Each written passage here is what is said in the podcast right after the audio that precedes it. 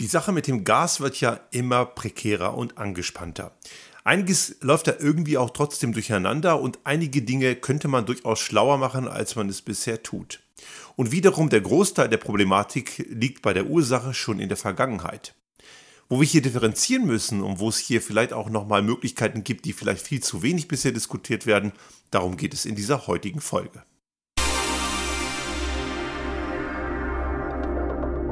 Der Restart Thinking Podcast. Ideen und Lösungen für die Transformation der Wirtschaft und Gesellschaft für das 21. Jahrhundert.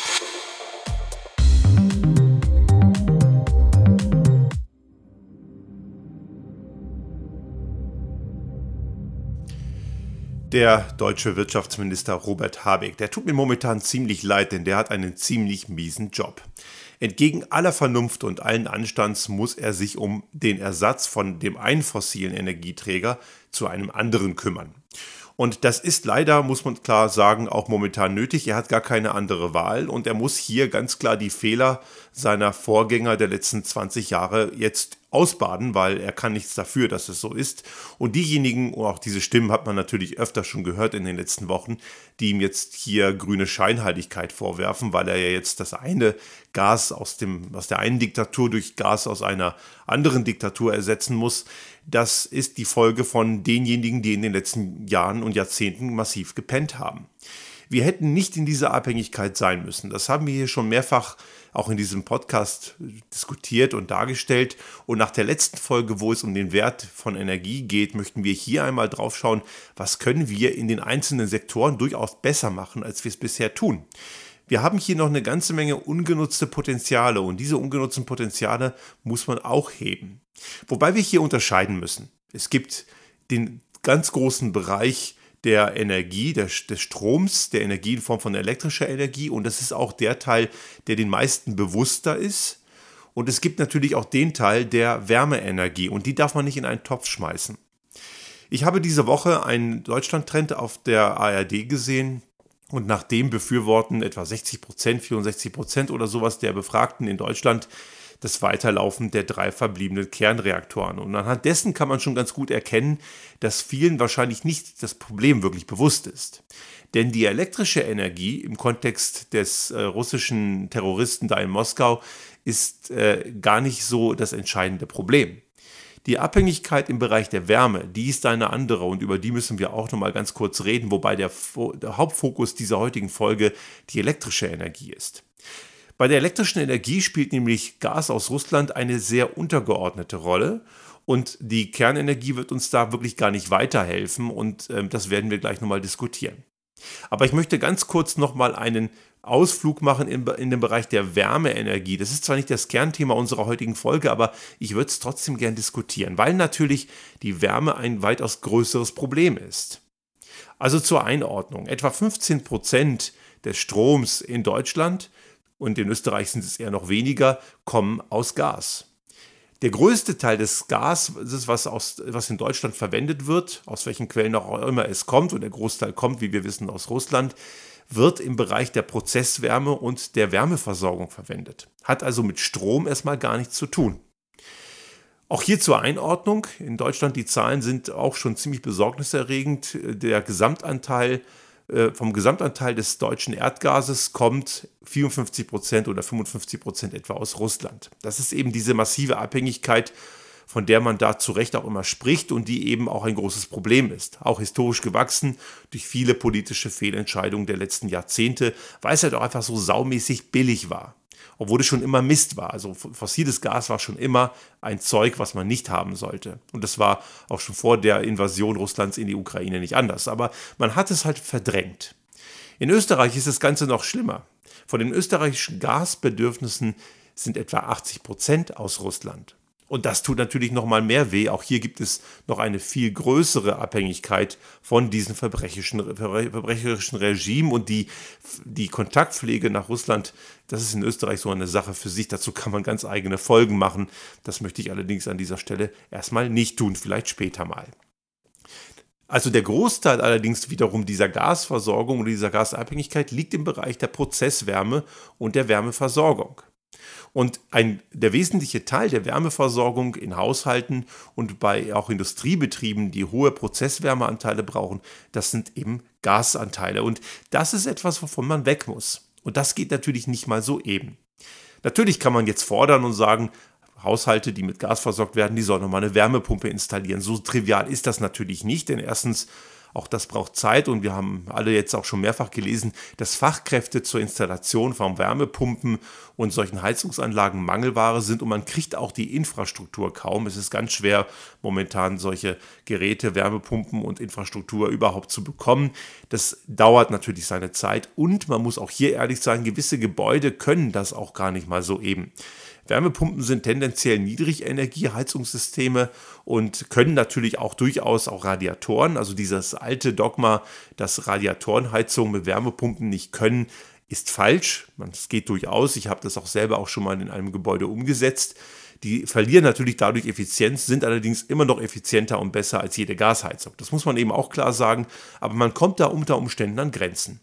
Das bedeutet, Gebäude zu sanieren, umzurüsten, braucht eine gewisse Zeit und das, um das hinzubekommen, muss man wahrscheinlich erstmal substituieren. Bei der Prozesswärme in der Wirtschaft, in Industriebetrieben, zum Beispiel in der Glasverarbeitung und auch andere Bereiche, wo man sehr viel hohe Energien braucht, ist es ähnlich schwierig, wenn nicht sogar noch schwieriger, weil man dort durch hohe Gasanteile große Energiemengen, auch große Wärmeenergie braucht, um die Prozesswärme zu bekommen, die für die Herstellung gewisser Güter notwendig ist. Und das muss man auch substituieren, erstmal mit Dreck, aber mittelfristig zum Beispiel mit wirklich, wenn es mal geht, grünem Wasserstoff. Das ist allerdings auch eine lange Reise, aber man kann auch hier zum Beispiel mit Flüssiggas substituieren, was natürlich nicht gut ist und das ist Mist. Und auch da muss man diesen Industriebetrieben, die das brauchen, auch den Vorwurf machen, warum habt ihr nicht vor zehn Jahren angefangen, euch zu transformieren? Dann wäre das sehr viel entspannter gewesen und man hätte es auch geschafft. Aber auch hier wieder Bequemlichkeit, es war billig und kurzfristige Ziele sind ja in vielen Wirtschaftsbetrieben leider ein großes Problem. Nicht selten werden ja die Manager, die die Unternehmen führen, nach kurzfristigen Zielen bezahlt in ihren Zielvereinbarungen und da sind fünf Jahre schon viel, es sind eher drei. Und dann haben wenige von denen irgendwie Bock auf irgendwas zu schauen, was eventuell in zehn Jahren relevant wird. Also auch das ist ein hausgemachtes Problem vieler Industriebetriebe. Das müsste so nicht sein. Das sind keine Naturgesetze, das ist einfach nur versemmelt in der Vergangenheit. Ja, nun ist es natürlich schwierig, über die Vergangenheit zu reden. Die Vergangenheit können wir nicht mehr ändern, das ist klar. Also müssen wir jetzt den einen Dreck mit, von der einen Diktatur mit dem anderen Dreck aus einer anderen Diktatur substituieren. Und Robert Habeck hat ja schon vor einigen Wochen Reisen gemacht in, die, äh, in den arabischen Raum. Auch dort gibt es Gasvorkommen, aber die Leute, die dort herrschen, sind auch nicht besser als der kleine russische Diktator mit Minderwertigkeitskomplex in Moskau. Und das ist eben, eben Pest oder Cholera. Aber ich vermisse ein bisschen auch dort eben jetzt die Initiativen, diesen alten Mist wirklich zu ersetzen. Da passiert sehr, sehr wenig. Man macht sich zwar Gedanken drüber, aber wo ist der richtige Antrieb, die richtigen Aktionen, wo man jetzt strukturiert in eine in Maßnahmen geht, wo man diesen ganzen Mist wirklich auch strukturell substituiert, nicht nur von der einen Diktatur in die andere, kann ich momentan irgendwie nicht sehen oder nur in ganz, ganz kleinen Ansätzen. Also die Wärmeversorgung ist das eine. Und jetzt schauen wir nochmal auf das Thema Elektrizität. Ich hatte das ja vorhin schon mal angedeutet, 15 Prozent in Deutschland des elektrischen Stroms kommen aus Gas. Das ist ziemlich wenig und lässt sich, und das muss natürlich ersetzt werden, lässt sich allerdings relativ gut ersetzen. Der deutsche Strommix ist, wie wir wissen, kein sonderlich guter. Er ist nach wie vor sehr fossil und den Großteil davon macht natürlich immer noch leider, muss man sagen, die Kohle aus an bestimmten Monaten. Es gibt auch Monate, muss man auch sagen, da dominieren die erneuerbaren Energien mit um die 46 Prozent. Auch solche Werte haben wir schon gesehen. Es ist natürlich immer noch relativ instabil und schwankend, aber das kann man ja alles ändern. Und jetzt gibt es natürlich die Leute, die sagen, man muss jetzt die Kernenergie länger laufen lassen und Leute sagen sogar, und auch das ist ja diese Woche sehr stark diskutiert worden, die Kohlekraftwerke müsse man auch länger laufen lassen. Und natürlich gibt es natürlich eine Menge Leute, gerade aus der Kernenergielobby, die versuchen jetzt im Rahmen dieses gesamten Settings ihre alte, dreckige, widerwärtige Technik wieder mal ein neues Leben einzuhauchen. Und da grassieren die abstrusesten Aussagen, die kompletter Blödsinn sind. Auch im französischen Wahlkampf vor ein paar Wochen hat die Rechtsextremistin äh, Marine Le Pen so ein Blödsinn behauptet, dass die, äh, dass die Atomenergie in Deutschland, dazu hat sie sich geäußert, dass man davon daraus gestiegen sei aus ideologischen Gründen. Ist schon mal lustig, wenn eine Rechtsradikale von Ideologie redet. Dabei, also Rechtsextremismus ist ja eine der übelsten Ideologien überhaupt, aber auch das ist ein anderes Thema. Aber sie hat quasi vorgeworfen, dass die äh, Abhängigkeit von russischem Gas in Deutschland steigen würde, weil man ja aus den Kernreaktoren ausgestiegen sei. Und Frankreich würde das ja nicht passieren. Dabei dürfte das ja ihr gefallen, weil sie ist ja Putins Best Buddy. Das ist aber auch eine Sache, die sie im letzten Wahlkampf ja auch immer gerne verschwiegen hat, weil kommt ja gerade nicht so gut an, irgendwie ein guter Kumpel von Putin zu sein. Aber das stimmt eben faktisch nicht. Auch hier muss man klar sagen, die Kernenergie macht in Deutschland nicht mal mehr 10% der Energie aus. In 2021 waren es etwa, ich muss auf die Liste gucken, 12 Prozent knapp, mit Tendenz sinkend. Es sind jetzt eher im Bereich von 6 bis 8 Prozent. Und da kann man nicht von einer großartigen Abhängigkeit reden. Das lässt sich auch, Claudia Kempfert vom DIW hat das ja auch sehr gut mal nachgerechnet, das kann man leicht substituieren. Das ist überhaupt kein Thema. Gerade wenn das aus Frankreich kommt, Frankreich hat ja sehr stark auf Atomenergie gesetzt über die Jahrzehnte und dort steht etwa die Hälfte der Atommeiler gerade still, weil sie in Wartungsprozessen sind und diese Wartungsprozesse sind zum Teil auch sehr, sehr aufwendig und dauern lange und sind dementsprechend teuer. Und Frankreich hat in dem letzten, im letzten Jahr mehr Strom aus Deutschland importiert als nach Deutschland exportiert. Also dieses Märchen, man würde ständig Atomstrom aus Frankreich nach Deutschland importieren, das ist kompletter Quatsch. Es ist also eher umgekehrt. Natürlich ist der Strom aus Deutschland durch Kohleenergie in gewissen Teilen auch nicht gerade sauber. Also was wir hier quasi ersetzen müssten aus Gas sind eben die 15 Prozent etwa, die von Gas in Strom umgewandelt werden. Und auf der anderen Seite eben das, was aus den Kernenergieblöcken, die ja Ende des Jahres die verbleibenden abgeschaltet werden sollen. Und ich hoffe sehr, dass das auch dabei bleibt, weil eine Entscheidung in eine andere Richtung wäre grob fahrlässig aus vielen Gründen, die wir hier schon oft diskutiert haben. Und wir müssten dort in Summe einen maximalen Bereich von 20 Prozent der Stromerzeugung ersetzen. Und das kann man mit erneuerbaren Energien heute schon machen. Das sind Dinge, die gehen. Und das ist jetzt genau der Punkt, wo ich mich schon frage, wo sind auch da wieder die starken Initiativen, Dinge zu tun, die das möglich machen. Robert Habeck hat auch in diesen Tagen mal eine Aussage gemacht und das nehme ich ihm durchaus auch ab, dass da unter dem Teppich noch eine ganze Menge Hürden auf der bürokratischen Ebene sitzen, die man wegräumen muss, um das Ganze möglich zu machen. Auch immer noch gibt es solche schwachsinnigen Regeln wie 10H oder so, die gibt es ja nach wie vor. Und es werden immer noch irgendwelche Naturschutzprojekte vorgeschoben, als Feigenblatt Windenergie zu verhindern. Es gibt ja immer noch das Märchen von den bedrohten Vogelpopulationen durch Windparks und das stimmt faktisch nicht. Der Rotmilan zum Beispiel wird ja immer gerne von den Windkraftgegnern missbraucht, um Windenergieprojekte zu sabotieren.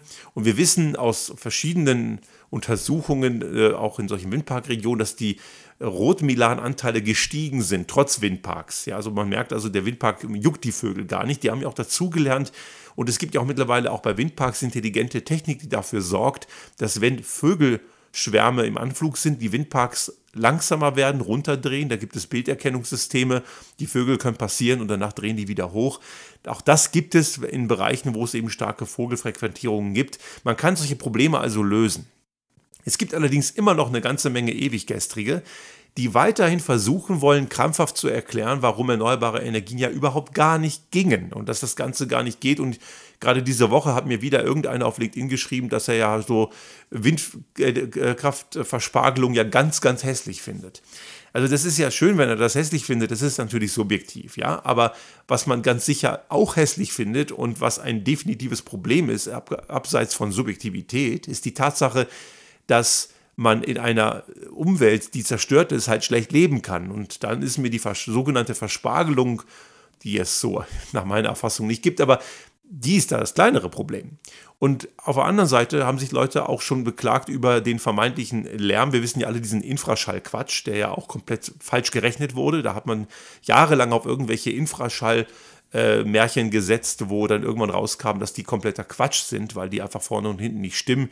Da wurden irgendwelche enormen Dezibelwerte rausgeblasen, was ja angeblich krankmachende, tieffrequente äh, Schalldrücke seien und die gibt es einfach alle gar nicht. Und das kommt auch unter anderem von denjenigen, die dann neben einer Autobahn wohnen. Also Autobahn ist okay, Windkraftanlagen sind dann wieder böse. Auch andere völlig unsinnige Ausreden gibt es auch im Bereich der PV und so weiter, haben wir alle schon erlebt. Und die gibt es weiterhin. Also obwohl wir hier wirklich dringend Energie in einem gewissen Anteil ersetzen müssen, redet man lieber vom Weiterlaufen alter, dreckiger Energieformen wie Kernenergie und Kohle, anstatt Erneuerbare zu machen. Und das ist irrational und dumm und führt uns genau in die gleichen Abhängigkeiten, die wir bisher hatten. Und vielleicht auch hier nochmal eine, an die Adresse der Kernenergiefans das Uran, das in deutschen Kernkraftwerken drin steckt bis heute, kommt zu 25 bis 30 Prozent auch aus Russland. Der Rest kommt aus anderen fragwürdigen Staaten, wie zum Beispiel Brasilien. Auch dort regiert ein Diktator, der von Demokratie und Freiheit nichts hält und äh, Frauen als Untermenschen be bezeichnet. Und der Typ ist jetzt auch nicht besser. Ja? Der hat zwar noch kein anderes Land angegriffen, aber wer weiß. Ja, auch solche Leute kommen ja manchmal sehr oft auf größenwahnsinnige Ideen. Also Kernenergie Kohleenergie und auch Kohle kommt aus fragwürdigen Quellen. Auch hier kann man das nochmal sagen. Kohle wird in weiten Teilen aus Australien importiert. Zwar ist Australien keine Diktatur, aber die Ökobilanz von Kohle ist ja eh schon mies und wenn man sie dann noch über die halbe Welt schippert, wird sie noch mieser. Aber auch da gibt es Kohlevorkommen, die aus Russland importiert wurden. Also auch dort, dort hängen wir am Tropf anderer Regionen, zum Teil auch fragwürdiger, denn die in Deutschland abgebauten Kohlevorkommen reichen ja bei weitem nicht aus. Die kommen ja von woanders her. Also erneuerbare Energien auf der einen Seite, massiv ausbauen. Dort sehe ich die Bemühungen noch viel zu wenig. Wenn man also die Mühen für die Substitution von Erdgas jetzt auch Richtung LNG, die ja durchaus, muss man leider sagen, ihre Berechtigung haben, wenn man die genauso reinstecken würde wie jetzt für, für erneuerbare Energien, glaube ich, kämen wir da schneller voran. Passiert allerdings nicht, weil dort anscheinend lobbyistische Interessen zu klein sind. Und jetzt gibt es noch einen weiteren Aspekt. Wir haben noch die Möglichkeit der Energieeinsparung. Und der wird zwar immer wieder diskutiert, aber viel zu wenig. Und es gibt sogar Leute, die gar nicht dran denken wollen, Energie einzusparen. Der ehemalige Chefredakteur von Focus, Helmut Markwort, das ist äh, auch so ein neoliberaler Bullshitter, der hat sowas rausgehauen irgendwann die Woche. Er, ähm, er würde gar nicht, er wurde so zitiert in den Medien, er würde gar nicht dran denken, irgendwie Energie einzusparen. Macht er nicht. Und diese Einstellung haben viele. Denke ich gar nicht dran. Steht mir ja zu auch, die, äh, auch von der wirtschaftlichen Seite her kommen viele Absagen in Richtung Energieeinsparen. Aber Energieeinsparen ist eine Sache, die hätte man längst tun können. Es gibt auf der privaten Ebene eben Leute, die sagen, steht mir ja zu, warum soll ich denn? Sollen doch die anderen. Also wieder das Berühmte auf den anderen zeigen, kennen wir im Bereich der Klimakrise als eine der Klassiker ausreden, die anderen sind ja noch viel schlimmer. So, der typische Blödsinn. Und dann gibt es natürlich auch noch in der Industrie diejenigen, die sagen, na, das können wir nicht machen. Wenn wir Energie einsparen müssen, dann verlieren wir ja Wohlstand. Und beides ist Quatsch. Es stimmt einfach nicht. Also Energie einsparen im Privaten kann jeder. Und dadurch geht es einem nicht schlechter. Im Gegenteil, es bleibt mehr übrig. Es macht auf jeden Fall Sinn. Das, das fängt mit so einfachen Sachen an wie bewusst Energie nutzen hat man zum Beispiel, hat nicht jeder, ich weiß, aber wenn man eine PV-Anlage zu Hause hat, dann kann man eben die Waschmaschine an den, zu den Zeiten einschalten am Tag oder auch den Geschirrspüler, wenn es genügend Strom auf der PV gibt. Das ist manuelles Lastmanagement. Lastmanagement mit Hirn, das ist nicht so wahnsinnig schwierig, kann man relativ einfach selber machen. Als Beispiel. Oder aber gilt auch für Leute, die keine PV-Anlage haben, dass man die Verbraucher an, anstellt und nutzt, die man auch wirklich braucht und nicht einfach irgendwo überall Licht anlässt oder unbewusst mit Energie umgeht. Das haben wir in der letzten Folge besprochen. Das kann man privat machen und das muss auch jeder machen, unabhängig von der Frage der Energieknappheit. Das sollte man eh tun. Aber jetzt gibt es eben noch einen weiteren Grund. Die Wirtschaft wiederum, die ja ständig sowas raushaut wie, ja, ähm, der böse Wohlst äh, die, die böse Energieeinsparung, die gefährdet dann unseren Wohlstand. Nein, das tut sie nicht. Ich erlebe das ja in vielen Optimierungsprojekten, auch wenn, wenn wir in den Industrieunternehmen tätig sind und dort Projekte machen, Dort gibt es eine ganze Menge, also der Hauptgrund, warum Unternehmen mich beauftragen, dass ich bei den Projekten mit denen umsetze, liegt jetzt weniger in der Energieeinsparung. Also ich habe das noch nicht den Fall, dass jetzt explizit gekommen ist, wir wollen Energie einsparen, also machen wir jetzt mal ein Verbesserungsprojekt. Es ging primär darum, um Effizienz zu verbessern, um die Lage für die Mitarbeitenden zu verbessern, die überlastet sind, um Durchlaufzeiten zu verkürzen, zu stabilisieren, um neue Produkte in den, in den Prozess reinzubekommen, ohne unnötig viel Personal und Ressourcen aufzubauen. Das sind vielfältige Fragestellungen. Aber was ich dort immer mit betrachte, grundsätzlich, und das mache ich schon seit Jahren, ist, wo kann ich energieeffizienter werden? Gibt es Möglichkeiten, zum Beispiel einen Maschinenpark über Nacht abzustellen, strukturiert runterzufahren. Es kann also sein, dass ich in der Früh oder auch am Abend fünf Minuten Zeit investieren muss, um einen strukturierten Ablauf, vom, ausgeführt von mehreren Personen im Unternehmen, um Maschinen runterzufahren, um das Licht auszustellen, den Betrieb zu schließen und morgens fahre ich das strukturiert wieder hoch. Täten die das nicht, würden die vielleicht fünf bis zehn Minuten oder 15 Minuten am Tag sparen, ja, aber diese, diese Zeit ist gut investiert und das machen manche Unternehmen mittlerweile, dass sie dadurch eben auch Energie einsparen können. Also die Energieeinsparseite ist relativ groß und es gibt auch viele Betriebe, die bis heute noch immer eine Hallenbeleuchtung haben, die nicht LED-basiert ist. Auch dort kann man eine ganze Menge Energie einsparen. Das ist eine relativ einfache Geschichte. Oder aber, wenn man mit einem Stapler durch die Gegend fährt, einige fahren ja elektrisch, dann muss ich eben, kann ich den Stapler eben auch in der, in der Mittagspause, wenn ich wenn zum Beispiel Unternehmen eine PV-Anlage haben, manche haben das ja, kann ich den Stapler zum Beispiel während der Mittagspause, die eine halbe oder dreiviertel Stunde lang ist, an die Ladestation stellen, anstatt das am Abend zu machen, wenn vielleicht die Sonnenenergie nicht mehr reicht. Das sind alles so Kleinigkeiten, die sich allerdings summieren in großen Mengen. Das Einsparpotenzial, das ist immer noch riesig, das wird viel zu wenig gehoben. Wenn wir also, wenn wir unsere circa 20 Prozent, also Gas plus Kernenergie, in der elektrischen Stromversorgung in Deutschland verbessern und reduzieren wollen, wenn wir die wegbekommen wollen, müssen wir also von zwei Seiten kommen. Einerseits noch mehr Erneuerbare, dass wir erneuerbare Energien jetzt noch schneller und noch massiver in die Fläche bringen, Energiewende mal so richtig ernst nehmen und nicht nur drüber reden und auch entsprechende Hürden, die rein menschgemacht sind, das sind keine Naturgesetze, aus dem Weg schaffen. Also mindestens mit der mit dem Enthusiasmus und dem Engagement, wie man sich jetzt für LNG-Terminals einsetzt. Und auf der anderen Seite Einsparpotenziale heben und eine ganze Menge sind einfach mal da. Man muss es halt nur machen. Und das sind Dinge, die sind heute möglich. Und wenn wir diese beiden Seiten, wenn wir von beiden Seiten kommen, von oben und von unten, erneuerbare Energien und Einsparung, dann ist die Lücke, die übrig bleibt, wahrscheinlich gar nicht mehr da. Also, wenn wir hier von Substitution durch weiteres Weiterlaufen lassen von Dreckschleudern, also Kernenergie und Kohleenergie, bevor wir darüber reden, sollten wir vielleicht erstmal die Möglichkeiten heben, die viel offensichtlicher und vernünftiger sind. Und das passiert aktuell zu wenig. Die beiden Hebel erneuerbare, echte Energiewende und Einsparen, das sind die entscheidenden Hebel, mit denen wir diese entstehende Lücke schließen und auch vor allem zukunftsfähiger werden für die Zukunft überhaupt der Energieversorgung. Denn wir dürfen nicht vergessen, äh, zum Beispiel in Deutschland ist ja immer noch, auch wenn wir diese Lücke geschlossen haben, ein großer Teil immer noch Kohlestrom basiert und der muss weg. Und zwar besser gestern als heute.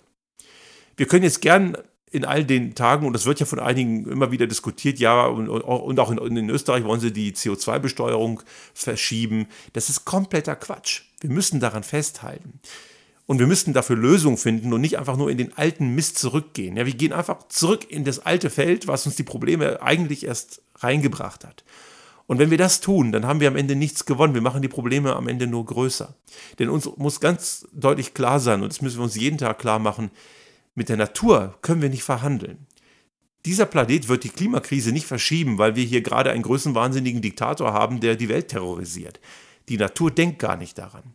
Und wenn wir das verstanden haben, dann tun wir auch das Richtige und die Lösungen sind möglich. Wir müssen und dürfen nicht den Kopf dabei in den Sand stecken.